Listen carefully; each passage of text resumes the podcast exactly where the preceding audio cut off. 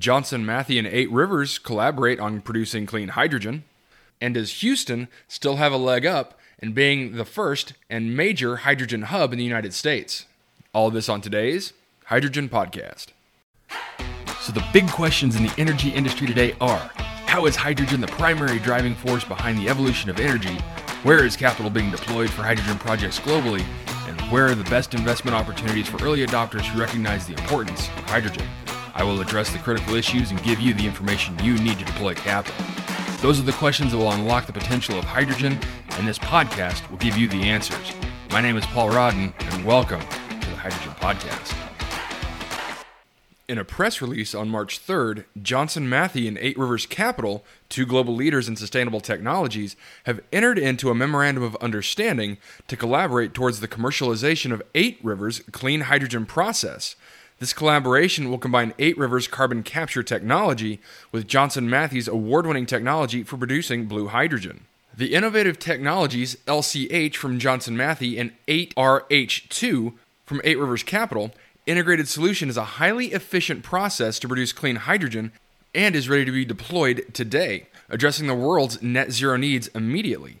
This collaboration aims to accelerate the rollout of global projects producing clean fuels, incorporating up to nearly 100% carbon capture.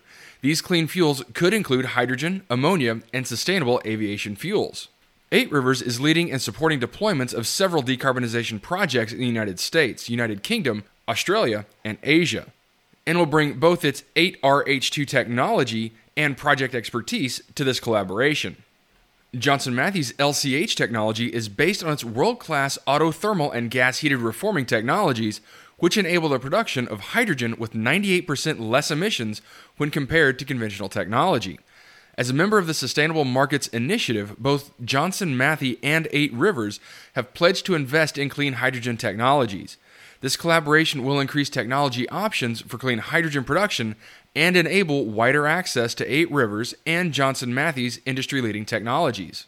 Jane Toogood, chief executive of Johnson Matthey's efficient natural resources sector, said Johnson Matthey is a world leader in syngas and hydrogen technologies, and working with Eight Rivers provides an exciting opportunity to advance the rollout of low carbon technologies. We are delighted that Eight Rivers has recognized the differentiated value our LCH can bring to their technology. This collaboration will help JM further strengthen our leading position in deploying low emission hydrogen technologies at scale. Cam Hosie, chief executive of Eight Rivers Capital, said, Hydrogen will play a critical role in helping the world to achieve net zero targets by addressing hard to decarbonize sectors, from fertilizer manufacture to global shipping fleets. Eight Rivers has been driving the energy transition for a decade, and working together with Johnson Matthey will enable collaboration on future low emission global hydrogen projects. Okay, so some positive news regarding Johnson Matthey and the Eight Rivers collaboration. And while I know this is still new, I would like to know more about where they're looking to implement their collaborative technologies. Next, in an article from the Houston Chronicle, Houston's plans for Hydrogen Hub face green competition. James Osborne, a staff writer for the Houston Chronicle, writes Oil companies are moving quickly to establish a global hydrogen energy industry, with Houston and its abundant supplies of cheap natural gas as the logical hub for the United States. Convert the natural gas, which is composed of hydrogen and carbon, to zero carbon hydrogen, and you have a fuel that can be used to power hard to electrify industries such as heavy manufacturing, trucking, and shipping. The resulting carbon dioxide from the process can then be captured and pumped into abandoned oil fields in the Gulf of Mexico, where it can be stored permanently. It all sounds pretty straightforward, except there's a competing technology that uses water to produce the same zero emission hydrogen fuel, eliminating the hassle of capturing carbon and storing it underground. The water based technology is more expensive now by a factor of 2 to 3, but if projections prove right, the so called green hydrogen will soon be cheaper than making hydrogen from natural gas, posing a dilemma for oil and gas companies and their partners in Houston's existing hydrogen industry as they seek to reduce emissions. According to Alex Klaessig, a research director at IHS Markit, they're in a pinch. They need to make a decision about plunking down 300, 400, maybe 500 million dollars for blue hydrogen or they can try to buy incremental amounts of green hydrogen that are very expensive right now. And if you wait, what if the cost declines don't materialize? Traditionally, hydrogen supplies have been made from natural gas. to feed the production of chemicals like ammonia and methanol. But with the industry looking to shift into transportation as a cleaner alternative to petroleum based fuels, companies have been marketing so called blue hydrogen, which is made from natural gas but with the emissions captured and stored underground. The emissions free green hydrogen, which is made by running an electrical current through water, is technology used on NASA spaceships. For years now, oil executives and political leaders in Houston have studied how the city's oil and gas infrastructure and expertise could be adopted to the clean energy transition needed to address climate change. What they set upon, as detailed in a recent report by the University of Houston, was a combined hydrogen and carbon capture hub that would seek to clean up the region's existing energy and petrochemical sectors while also producing new low carbon hydrogen fuel. To start, the University of Houston study proposed a series of pilot projects focusing on the region's existing hydrogen system, capturing the emissions from converting natural gas to hydrogen. ExxonMobil even proposed the development of a $100 billion carbon capture hub along the Houston Ship Channel, with the carbon dioxide stored offshore under the seafloor. The question of whether to invest in gas based hydrogen over that produced from water and powered by wind and solar farms has long posed a dilemma for the burgeoning hydrogen industry. But what seemed a far off question has become much more immediate. A report from Bloomberg New Energy Finance, NEF, last year predicted green hydrogen would be cheaper than blue hydrogen by 2030, and in many markets, even cheaper than standard hydrogen production without carbon capture. The report stated this will unleash a tectonic shift in the hydrogen market. Blue hydrogen products with expected start dates closer to 2030, such as Equinor's H2 Morrow plant in Germany, at risk of becoming uncompetitive against green hydrogen. That forecast could prove overly optimistic, but most analysts project two technologies will converge on the price at some point in the 2030s. This, according again to Klaessig. The report is getting the attention of Democrats in Congress, many of whom have long questioned supporting a hydrogen industry that relies on hydrocarbon production.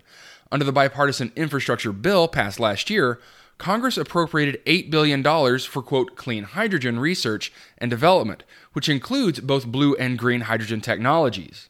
At a hearing before the Senate Energy and Natural Resources Committee last month, Senator Martin Heinrich, Democrat out of New Mexico, questioned whether the federal government should support blue hydrogen production and the costly carbon capture systems it requires.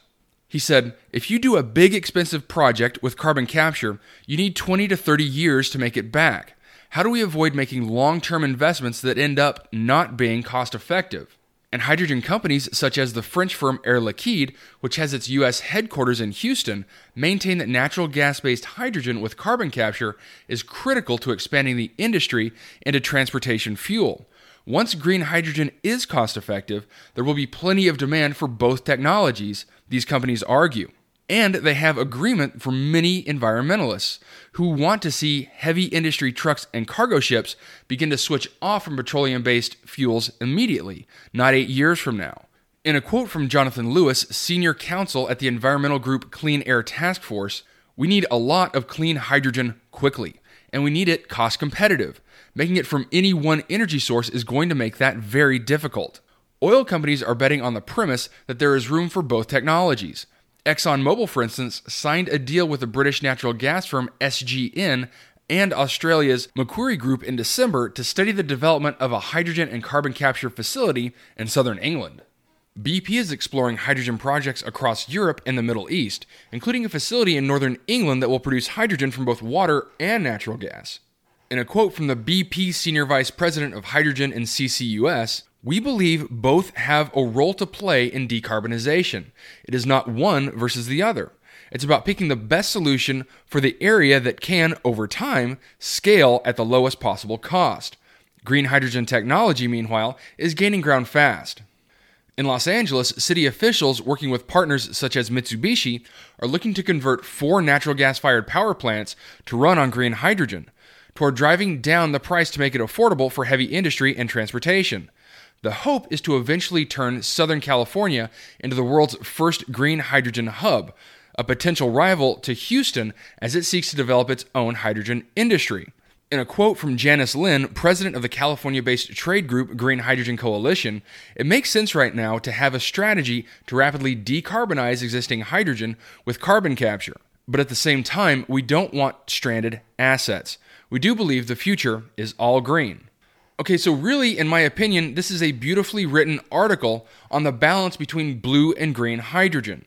There really are both pluses and drawbacks to both technologies, as well as severe geographic limitations, again, to both technologies. But there are two key points that I think need to be addressed that this article doesn't talk about. The first being that there are other technologies outside of blue and green that can and should be harnessed in the hydrogen ecosystem. The first being methane pyrolysis or turquoise hydrogen. The technology has absolutely monstrous upsides with its production of not just hydrogen, but also carbon black. The other option being a waste to hydrogen model, where you can take solid landfill waste and convert that to hydrogen. Both options have extreme upsides, both in the development of hydrogen and also the environmental implications. The other factor that's not taken into this consideration is the cost of natural gas, which, along with crude oil, has seen a massive spike in recent days, which makes it extremely difficult to project cost fluctuations in your feedstock price. All right, that's it for me, everyone. If you have any questions, comments, or concerns about today's episode, come and visit me at thehydrogenpodcast.com or you can always email me at info at thehydrogenpodcast.com. I would really love to hear from you. And as always, take care, stay safe. I'll talk to you later. Hey, this is Paul. I hope you liked this podcast. If you did and want to hear more, I'd appreciate it if you would either subscribe to this channel on YouTube or connect with your favorite platform through my website at www.thehydrogenpodcast.com. Thanks for listening. I very much appreciate it. Have a great day.